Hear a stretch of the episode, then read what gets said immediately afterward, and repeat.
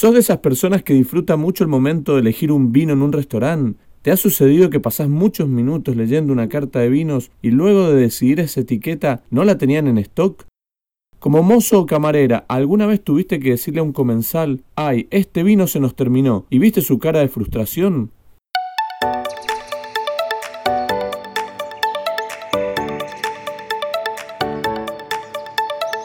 Hola, hola, hola, bienvenidos a este espacio de difusión, a este ciclo de podcast que hemos denominado La Carta de Vinos, por favor.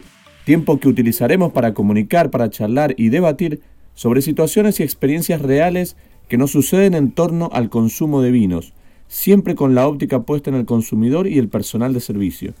Mi nombre es Luis Mantellini, soy licenciado en Turismo y Sommelier, y junto a Noelia Martínez Sosa, especialista en marketing y asesora en vinos, los invitamos a que nos acompañen en este nuevo episodio para compartir momentos en torno al consumo del vino y la comida. Hola Noe, ¿cómo estás? Bienvenida. Hola Luis, ¿qué tal?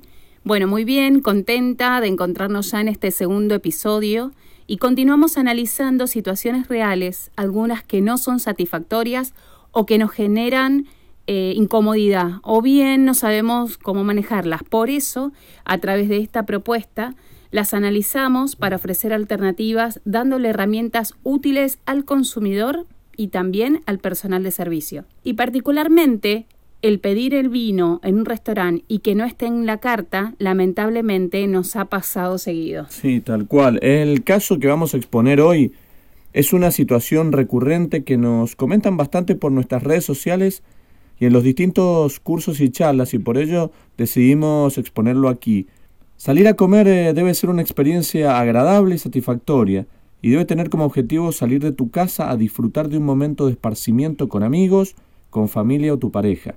La situación que vamos a contarles dijimos que es habitual y acontece en un restaurante, en un momento en particular, más precisamente en el momento de la elección y decisión del vino que deseamos consumir.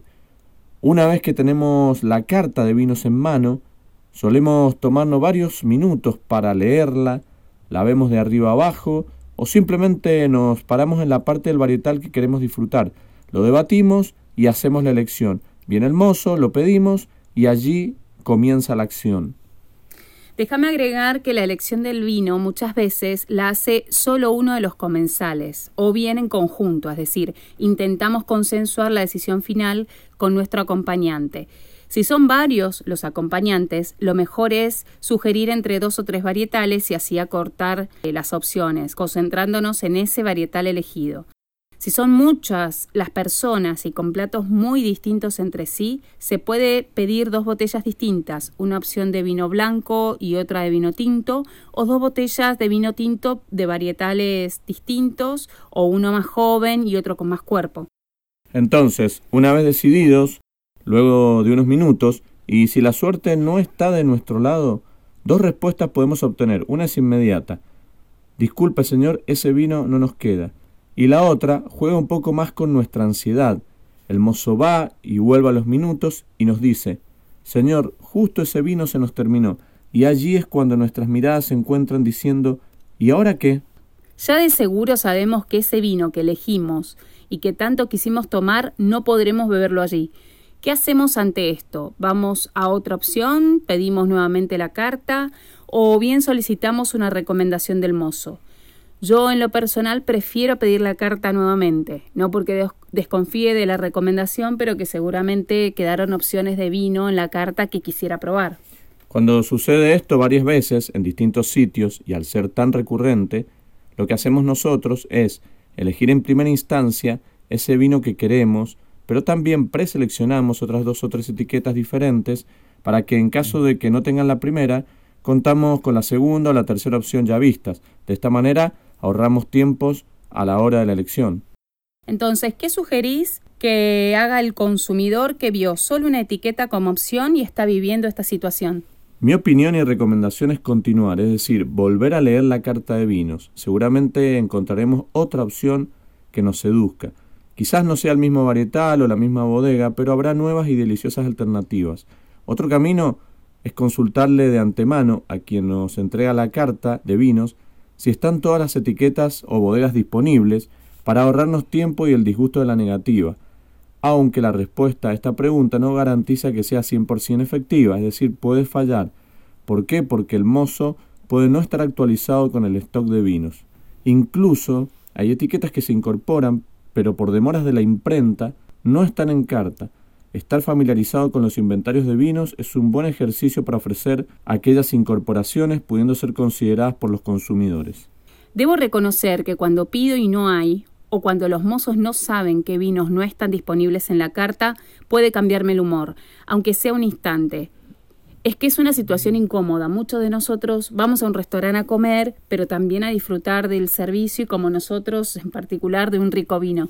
Queremos que ese momento de la elección, parte de la experiencia gastronómica, sea especial y no queremos que falte nada. De hecho, hay veces que vamos recomendados por amigos a un sitio porque se come tal plato o nos recomiendan probar la especialidad de la casa, y así sucede con el tema del vino, donde también uno recibe sugerencias y recomendaciones de ir a cierto restaurante para beber tal etiqueta, tal varietal o tal tipo de vinos. Ahora bien, cambiando la perspectiva, ¿qué deben hacer mozos y camareras para evitar este tipo de situaciones? Lo ideal sería que antes de abrir o cambiar de turno, si hay vinos que no están disponibles, deberían no estar en la carta. Si es una carta impresa, tanto la descripción como el precio, podemos ponerle con lápiz un no al lado del nombre. Si el nombre está impreso y el precio está en lápiz, podemos borrarle el precio. En ambos casos se recomienda aclararle siempre esto al consumidor al momento de entregar la carta, con un simple: los vinos que no tienen precio en la carta están fuera de stock, o los que al lado del nombre tengan la leyenda no están sin existencia. Se me ocurre que podrían poner una leyenda en la carta de vinos que indique esto, así como en el menú eh, muchas veces le colocan la leyenda solo efectivo, por ejemplo. Hay alternativas más modernas que son las cartas de vinos en tablet. Esto supondría estar mucho más actualizada, ya que pueden editarlo en el momento. Pero no es tan así, ya que nos ha pasado que, a pesar de contar con esta tecnología, también están desactualizadas respecto al stock. Exactamente, y para ello, sea el caso que sea, en primer lugar, hay que conocer muy bien las bodegas y etiquetas que el sitio ofrece, es decir, conocer en profundidad la carta de vinos, sea extensa o pequeña. Luego conocer y estar al tanto del stock diario, qué es lo que hay disponible y qué no. Puede pasar que una botella se haya vendido en el transcurso de la jornada, pues allí es donde el personal debe estar capacitado y preparado para sugerir, sugerirnos, obviamente, y recomendarnos al menos unas tres etiquetas similares a la solicitada. Por ejemplo, si pedimos un Malbec de setecientos pesos, la sugerencia del mozo debería ser algún tinto relacionado a este varietal, al Malbec, y aproximadamente en ese rango de precio para que la sugerencia sea lo más certera posible. Aclaración también, dicha sugerencia del mozo a la camarera debe ser convincente y segura. Otra situación que nos ha pasado y hemos vivido y ha sido satisfactoria es que si la botella de vino que pedimos no está, el mozo puede acercarnos a otras opciones similares en varietal y estilo que estén en un margen poco más arriba del precio solicitado. Es decir, el ejemplo que pusimos anteriormente, que encontremos un vino de setecientos pero haya uno de ochocientos y este nos lo deje al precio inicial. Esto es un recurso que puede remediar la situación y maximizar la experiencia al comensal. Por supuesto que esto debe ser preacordado con el responsable o encargado del restaurante.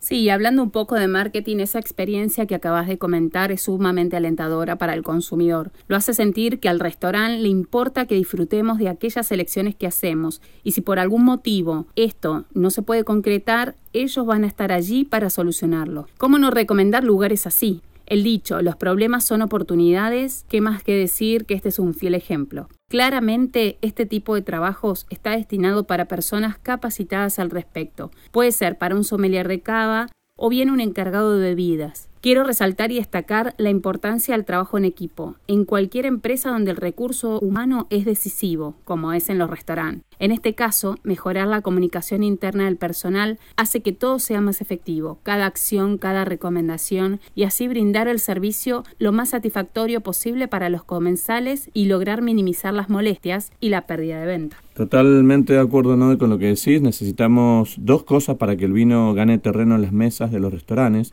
Una es que nunca falte el vino, y si falta, que pueda ser reemplazable. y segundo, que el consumidor no se desaliente ante estas situaciones de faltante y se decida por beber otra bebida, por ejemplo, una cerveza, un agua saborizada, o está la decepción que solo prefiere agua con gas dejando el vino de lado. Puede solucionarse y o evitarse este tipo de situaciones, como vos mencionaste, ¿no? Trabajar seriamente en el armado de cartas de vinos, buenas relaciones con los proveedores de bodegas, control de stock y actualizar y comunicar constantemente los faltantes de bebidas, vinos y etiquetas a los mozos para que de esta manera se logren mejores resultados finales en el servicio. Quiero recordar además que un buen servicio es cuando el comensal se retira satisfecho por la atención del personal del restaurante.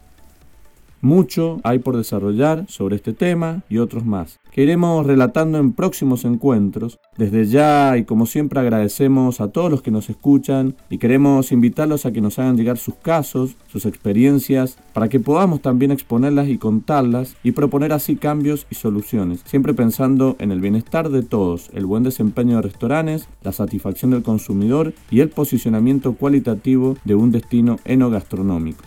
Muy interesante este tema, casos que suceden, que desde acá intentamos reflejar, eh, brindando la solución y dando sugerencias. Los invitamos nuevamente a que interactúen con nosotros, nos hagan llegar sus experiencias y nos escriban a La Carta de Vinos, por favor, en Facebook o en nuestras redes sociales personales. Muchas gracias a todos por escucharnos y los invito a nuestro próximo encuentro con futuras sugerencias en los siguientes podcasts. Un enorme placer eh, para todos. Gracias, Noe, por acompañarme una vez más aquí y hasta pronto. Salud. Salud.